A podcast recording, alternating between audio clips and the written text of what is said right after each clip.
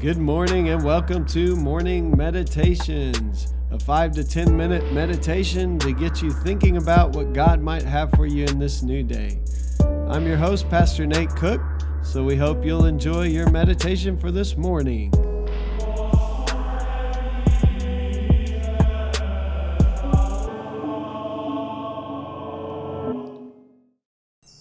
Hey, this is Pastor Nate, and welcome to your morning meditation for this morning. So, before I get going on the actual verses today, I was sitting in my backyard this morning and uh, I was trying to have some moments of silence. And one of the things I realized is that when you're outside, there really are no moments of silence. And, and that's because all around me there was just this like these noises of creation. There were bugs and like crickets and cicada and birds. And you could just hear like squirrels rustling across the roof of my house. Um, and i was just reminded today that we serve a god who is a god of life and who wants to bring life to us. Jesus said he came that we would have life and have abundant life and so uh, sometimes I think we get kind of turned around and we think that we serve a God who is like a big policeman up there, uh, somewhere off out there, um, just trying to keep us in line. But really, if we could see from God's perspective, the same God that spoke all that creation into existence wants to bring abundant life in our lives if we will surrender to Him and live. Um, in the ways he's calling us to live. And so, really, what God wants to bring out of us is is uh, life and generosity and all the great things that that just kind of naturally um, through God's creative voice come about. I also walked to church and there's this really stark image. Uh, someone cut down one of their trees and there's a stump on the ground. It's huge. It was a huge tree.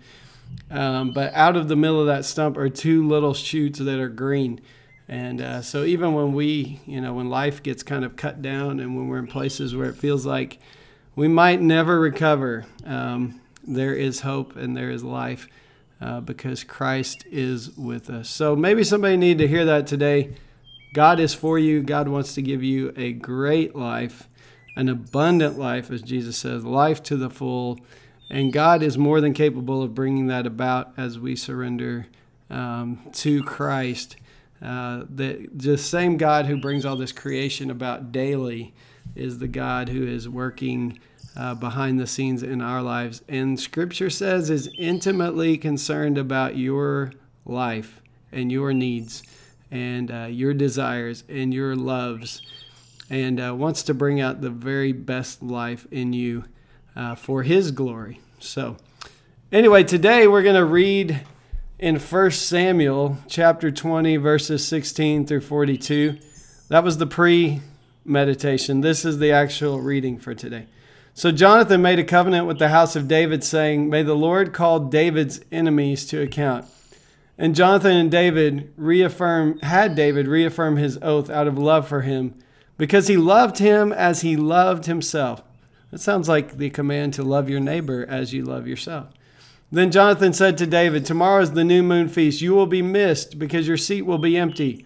The day after tomorrow, toward evening, go to the place where you hid when this trouble began and wait by the stone Ezel. I will shoot three arrows to the side of it, as though I were shooting at the target. Then I will send a boy to say, Go find the arrows. If I say to him, Look, the arrows are on this side of you, bring them here.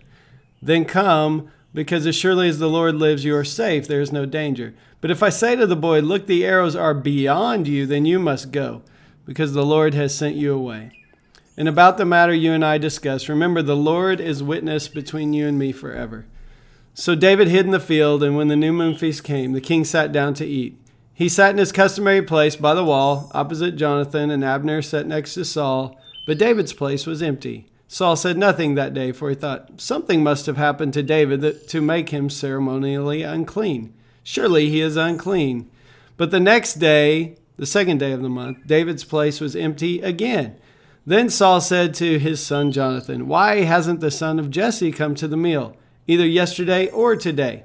Jonathan answered, David earnestly asked me for permission to go to Bethlehem. He said, Let me go, because our family is observing a sacrifice in the town, and my brother has ordered me to be there.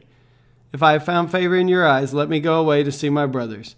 That is why he has not come to the king's table. Saul's anger flared up at Jonathan and said to him, You son of a perverse and rebellious woman. That's a, a great put down, by the way. Uh, I've heard one of my professors joke about it. You son of a perverse and rebellious woman. Don't know that I have sided, don't you know that I have sided with the son of Jesse to your own shame and to the shame of your mother who bore you?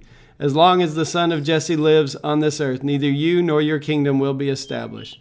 Now send someone to bring him to me, for he must die. Why should he be put to death? What has he done? Jonathan asked his father. But Saul hurled his spear at him to kill him. Then Jonathan knew that his father indeed intended to kill David.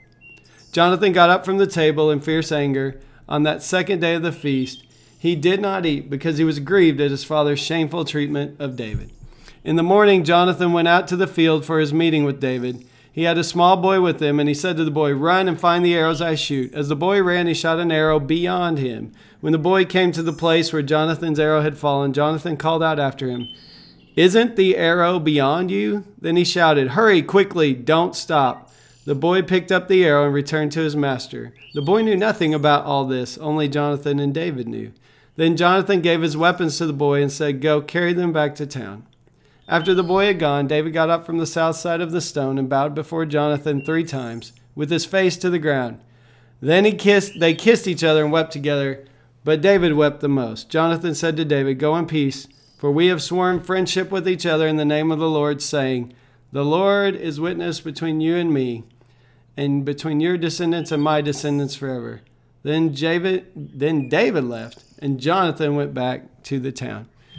So this is a story about friendship. It's a story about uh, the bond of people who are brothers. Uh, we would say in Christ, but at this point in God, um, and and walking the journey with someone else. I think it's really important.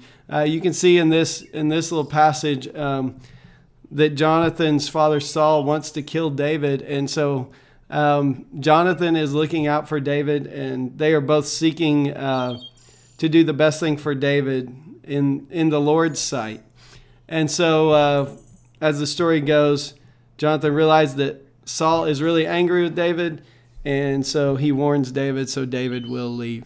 Uh, I think the, the message here for us is the question uh, Who do you have that you walk the journey with? I've had a lot of people want to argue with me about whether church attendance is important. And as far as just trying to fill a, an auditorium on Sunday morning, no, it's not important in that way. But church attendance is important because uh, faith is meant to be lived out in community. And uh, even in the midst of the good times and the bad times, uh, the idea is that the people in the faith become our brothers and sisters and mothers and fathers and grandfathers and grandmothers. And there's a sense in which that bond even runs deeper than family. We see that here.